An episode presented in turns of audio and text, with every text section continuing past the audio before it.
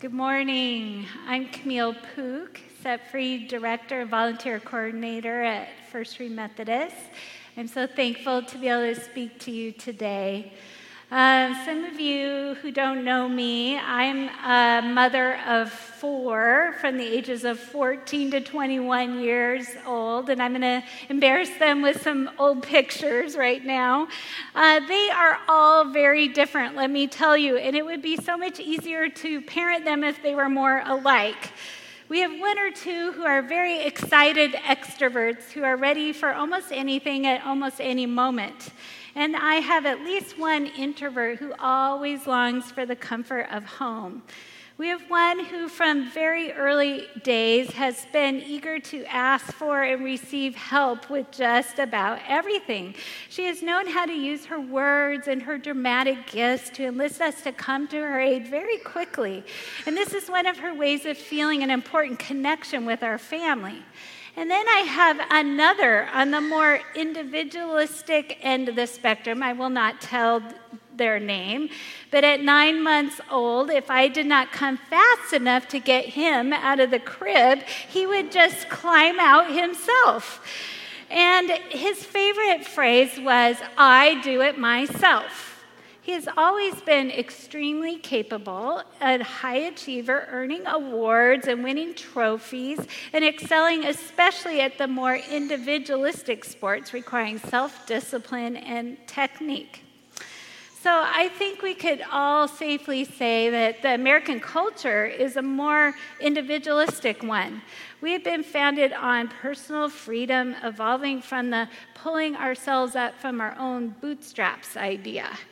We like to honor individual rights and self reliance above all else, believing anyone can succeed with hard work, which does encourage effort and innovation.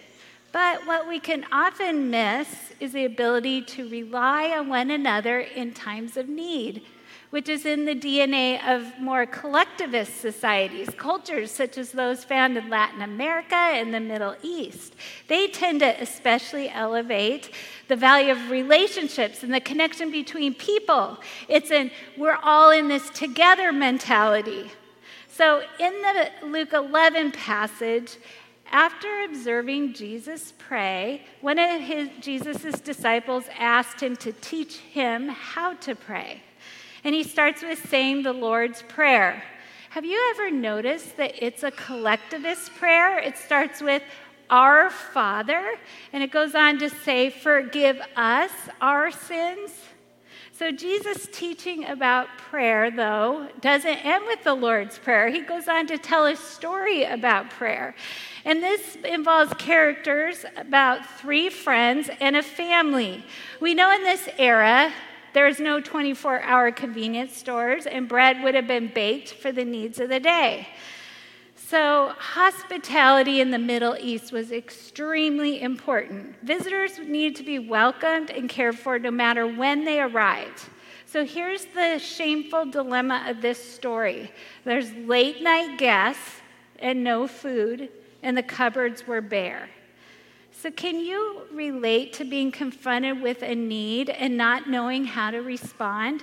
Maybe you have felt exhausted, depleted, and the problem seems so much bigger than anything you can face on your own. Like the friend in the story, I can be jolted awake in the night with a pounding heart and pressing problems that need solving. And it's at that time I can feel most alone and isolated. In this story, Jesus told the host friend had an idea to go to another friend in the night who must surely have bread to spare. But to complicate matters, most ancient homes had only one room. Approaching this neighbor friend meant waking a whole sleeping family. So, who would have the incredible nerve to do this for another in the middle of the night? I remember how painfully hard it was to put children to bed part of the charm of this story is that the sleepy friend at first refuses for the sake of his own children. but he finally responds, not for the sake of this friendship, but because of the persistent audacity of this friend knocking on his door. So, what is Jesus telling us about prayer here? Disciples pray with persistence and boldness. When our oldest daughter, Sophia, was just eight years old, she was suddenly diagnosed with kidney failure. And this began a long and difficult journey for us with treatments and dialysis and finally a kidney transplant. Before all this began, I didn't even know what a nephrologist was or how to administer injections or the importance of creatinine numbers. I had to learn a whole new language fast while taking care of four young children and being prepared to become her donor. If anyone had told me what we would face, I would have told them there was just no way I could do it. And I was right. There was no way I could do it on my own. When facing my child's illness, I felt totally empty and depleted. But the people of this church and the great body of Christ they rallied and they supported and they prayed for us daily. And many of you became that persistent friend in the story that Jesus told on our behalf. I wish I had time to share all the amazing answers to prayer and the little provisions that got us through each day. As we shared our journey on Caring Bridge, cards started arriving for Sophia, and we created a faith box for her to keep them. You see, Sophia had a deep, deep fear of needles, and she had to have so many procedures and dialysis being hooked up to a machine for hours and surgery. So we would take out the night before these procedures her faith box and we would read the cards and the prayers to her. I'd like to read to you one. Um, her prayer pal was Carla Wall, and she would make beautiful homemade cards and she would say specific prayer things to her. One of these, Dear Sophia, I hope you are looking forward to summer fun as I am. I will be watching my flowers and vegetables growing tall. What about you? I'm praying you will have lots of energy and good friends to play with. Do you often memorize a Bible verse? Here's a great one. How precious is your steadfast love, O God. All people may take refuge in the shadow of your wings.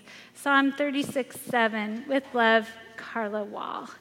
So sweet. And there's others. There's uh, one from Janie Box where she says a prayer and ends with Proverbs 3 5. Trust in the Lord with all your heart and lean not on your own understanding. The Westers write about the good Lord that uh, is faithful and can be counted on to answer prayer. And Judy Westerman talks about the Good Shepherd who guides her, uh, her as a lamb. And it's just wonderful to read these prayers and to be encouraged as a family. They're so specific. And I have learned it is so much more meaningful to not only offer to pray for someone, but to say what you are praying for. Write it out in a card or a text. These are powerful words, and God is praised for specific answers to prayer. So, back to the parable. In this parable about prayer, Jesus is emphasizing boldly asking, knocking, seeking, not for ourselves, but on behalf of another. Remember the visiting friend comes hungry? In John 6:35 Jesus says, "I am the bread of life. Whoever comes to me will never go hungry, and whoever believes in me will never be thirsty." Are we bringing the soul hungry uh, hunger of those around us to Jesus? We are called to be witnesses in prayer. Our family likes to pray for opportunities to share and show the love of Jesus. And for a few years now, we have been chatting with a sweet lady who bags groceries at QFC. She has shown a friendly interest in our kids, the kids who come with me to grocery shop, especially Serena. And we have shared bits of our lives as we always choose her line with our heaping grocery cart. And one day, um, as we were loading our van, she saw my kid, kidney donor license plate frame. So I was able to share a little of our story and our struggle with her, and it opened the door a crack for her to share some of her challenges. So I said, Hey, would it be okay? You know, I believe in a God who hears and answers prayer. Would it be okay if I prayed for you? And uh, to my surprise or happiness, she agreed eagerly. And um, this began a, an exchange of prayers. And one day, toward the beginning of COVID, she began sharing something very deep and difficult with both Serena and I from her past and her anxieties about her future. And as she shared, I was silently praying as I was loading the groceries. And, I, and Serena was there, and I turned to look, and I saw Serena and, and this friend hugging each other in the middle of that QFC parking lot, and they were weeping. And Serena was speaking words of love and comfort and peace to this woman. And it was precious. And from there on out, she has called us part of her family. And, uh, and this has been now a time where each week, as we go to the parking lot, she always shares her prayer requests. We ask her prayer updates. She's ready with her faith questions, and we're seeing God at work in her life. And it's so exciting to be a part of her faith journey. So I have found most of the opportunities I have I've had actually to share my faith have been through me being real and authentic about myself and offering to pray for people. You know, according to Barna, prayer is by far the most common spiritual practice among Americans, and yet I tend to wait a long time before I offer it to people, and I wish I didn't. It's, it's sometimes an uncomfortable thing, isn't it? So, when we bought our, back when we bought our first house in Magnolia, I was working full time at King's. I was coaching and getting my master's. We were two very, very busy young marrieds. And I didn't think I had time to get to know my neighbors. And then I had Sophia, and just a few months later, John discovered a lump in his neck. And to our surprise, he was diagnosed with Hodgkin's lymphoma. This was not supposed to happen to us in our 20s. And just days after receiving the shocking news, when the future seemed so uncertain, we received a knock on the door. A new young couple to the neighborhood had heard about John, and they wanted to host a prayer gathering for us in their house. They did not know that we were even people of faith, but they were knocking on every door on the block and inviting people to pray on Saturday night for us. You see, John and Karen were from Texas, and they didn't know this was just not done in Seattle. so, on Saturday night when we arrived, there were actually close to 20 neighbors crammed into their tiny living room. And as we got to know them later, we would find out that the majority of them were unchurched. The prayer time, I have to admit, was not without a few awkward moments, those seemingly long, quiet pauses. But let me tell you, it was so worth it. Did you know that it's a good idea for a prayer leader to set expectations? Let people know in the group it's okay to have some silence to know that prayer is still happening in those quiet times, and reassure people that no one will be called out or called on out loud to pray. Setting an ending time and sticking to it is always a good idea. It helps to reassure a group, and that's what happened there. This gathering deeply impacted both of us and our neighborhood. From there on out, we shared more openly. We cared for each other's needs. Barriers were broken because of the boldness of this one young couple to initiate prayer for us. And as our cancer journey continued, John especially struggled with the chemo. So, two or three neighbors each night before his treatments would come to our home to pray for him that he could tolerate it, that the medicine would be effective. And God answered those sacrificial and persistent prayers. So, if you remember back to last fall, Pastor Matt and I initiated the opportunity for neighborhood prayer walks.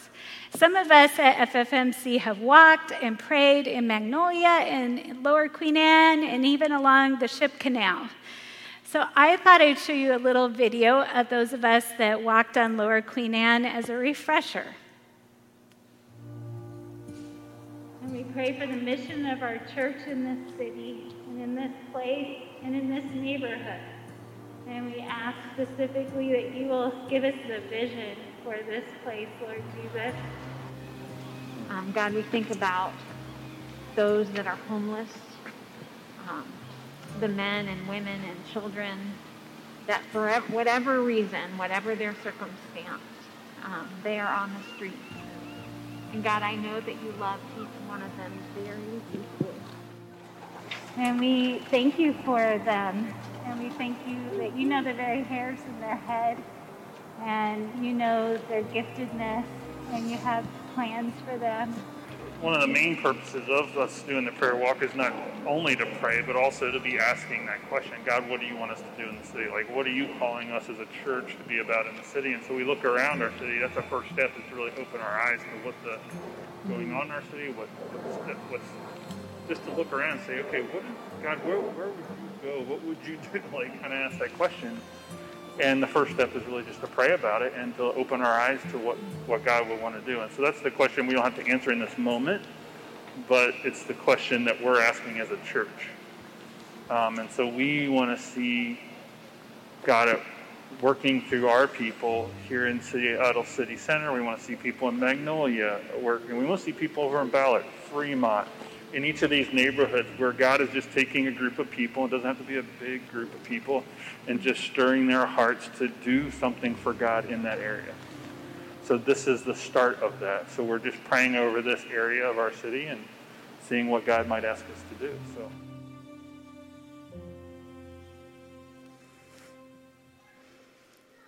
Prayer walks are an awesome way to pray together for the mission of Christ to be expanded in our church.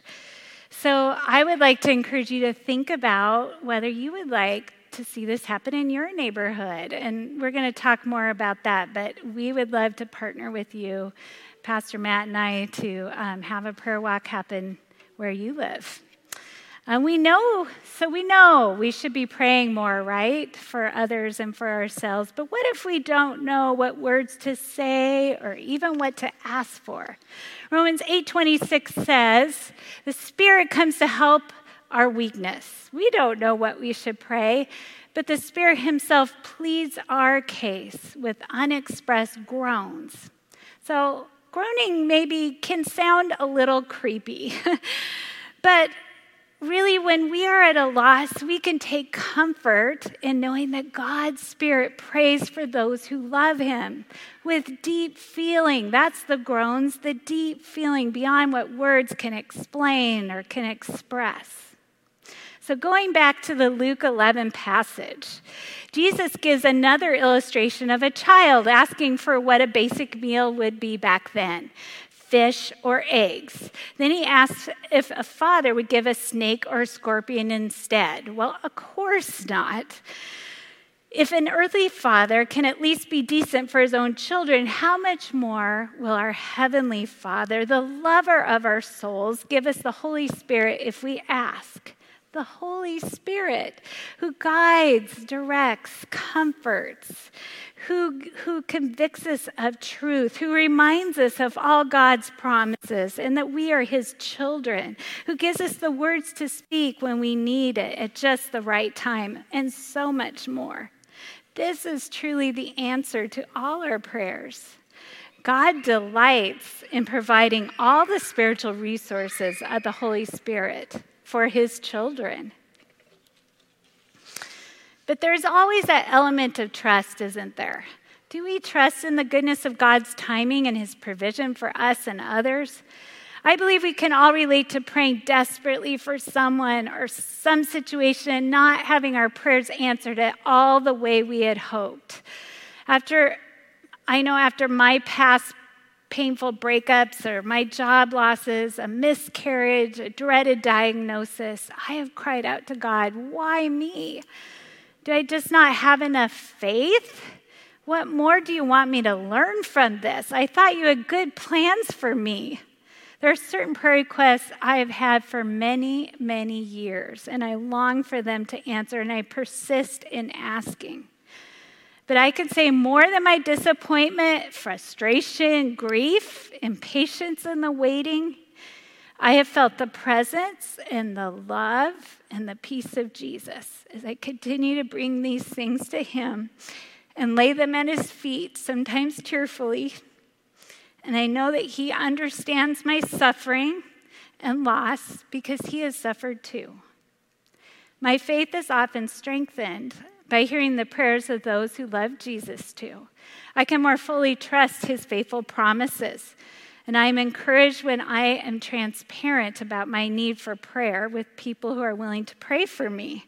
Sometimes God gives special insight through their prayers into my situation. Then I am on the lookout for God at work in my life. As prayers are answered, we get to thank Him together. So I am reminded of another favorite scripture that also reflects a bold approach to prayer. It's Hebrews 4 15 through 16. Because we don't have a high priest who can't sympathize with our weaknesses, but instead one who is tempted in every way that we are, except without sin. Finally, let's draw near to the throne of favor with confidence so that we can receive mercy and find grace when we need help. So, because of who Jesus is as our high priest and what he has done for us on the cross, we don't have to be afraid to come before God's throne in prayer with complete confidence that we are heard and we will receive mercy and grace. Isn't that great? So, did you catch the collectivist language there? It's a we. It's amazing power when we come together. So, some of you may be thinking, I know I need to pray. I know I should pray more. It's hard and it's boring. when my kids were little, I couldn't even think of getting a few minutes of quiet, I can admit. So, I say prayer takes practice. It takes intentionality, it takes creativity, and especially takes getting out of your comfort zone. So, here's a few selective prayer practices you could try to challenge yourself this week. Like I said, I've been a coach and an athlete. So it takes some training, and I'm going to challenge you to train yourself in prayer. This is not by far an exhaustive list, but I would like you to consider choosing one or two to focus on that will particularly stretch you to trust in the Holy Spirit in new ways. So here you go. Pray intentionally at least seven minutes if you're not doing this already. At least seven minutes a day. You can do anything for at least seven minutes, right? Maybe it's in a shower. You probably shower for seven minutes. Maybe it's in the car and you turn off that radio when you're in the, quiet. So, if you like a formula, this is a really good one the Acts prayer. Adoration. Praise God for who He is, the Creator God. Praise Him for who He is. Confession. Confess what how, the ways you have messed up. Confess your sins. Ask for forgiveness. Those things that you're convicted of. T, thanksgiving. Thank God for what He has done, for His work in your life. And S, supplication. This is where we ask for his help for others and for yourself. That's the Acts prayer. And then always in your prayer time, allow time to listen, to listen to God, to tune into this God that speaks.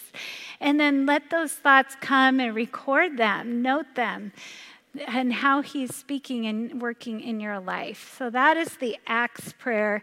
Be creative. I uh, sometimes do this on a walk or a run. I like to try to get out of the house.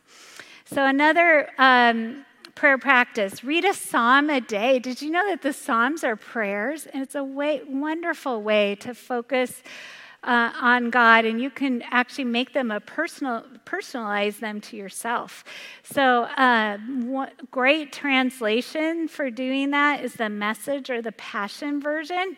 And if you don't happen to have these, they're at BibleGateway.com. They're free. You can click on that. So, our family is using the Message at the dinner table, and we read uh, Psalm uh, after we're done eating, and that's a wonderful way to incorporate prayer together. Uh, practice praying out loud. If we're going to offer prayer for others, we need to be practicing saying those words. There's power in hearing and speaking words of prayer. So if you're not comfortable doing it with another, and start in the car or by yourself and say a breath prayer. Uh, Jesus, God's Son, have mercy on me. I mean, that's one breath prayer I often say in my office.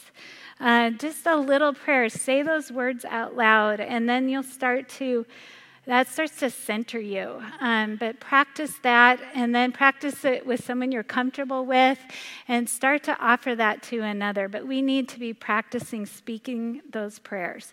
Share a specific prayer need with someone you know who will be committed to pray for you. This is important that we are praying for each other. And uh, if you want to, you can write it out on our digital connect card. We will commit to pray for you. You can join our uh, online prayer group on third Wednesday of every month in the summer.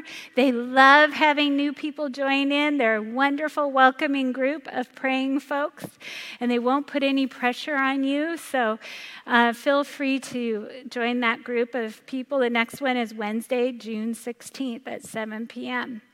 So share your prayer needs with someone you know who will pray for you. Uh, initiate a prayer walk in your neighborhood. Pastor Matt and I would love to help you with that. We have a prayer guide. We'll help lead it if you would like.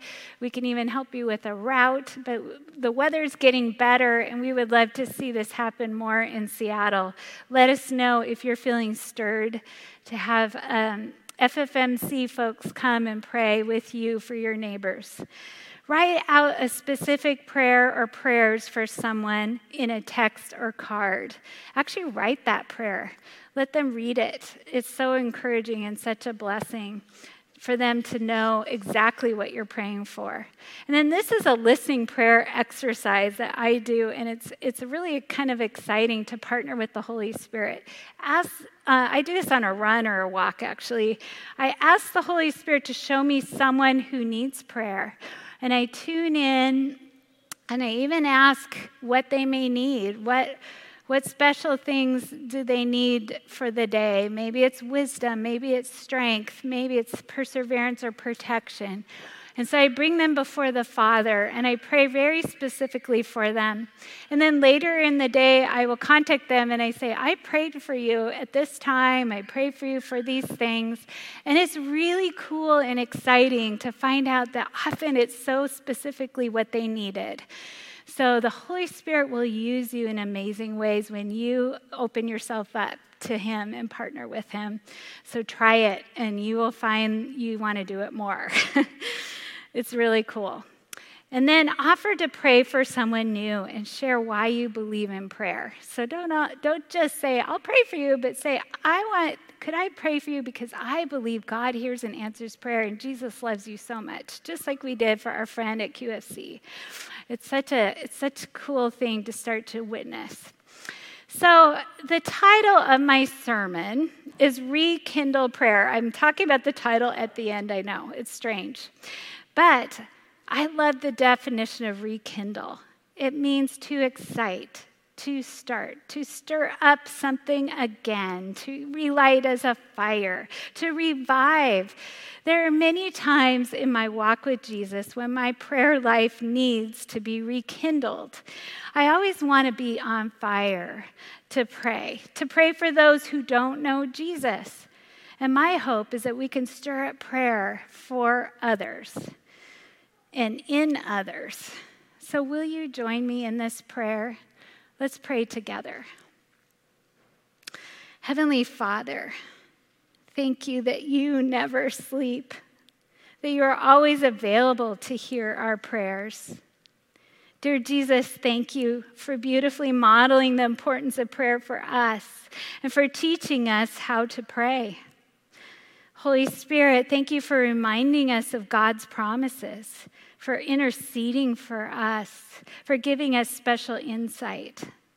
Be especially close to the brokenhearted today. Remind them of your presence, your power, and your love that is available to them.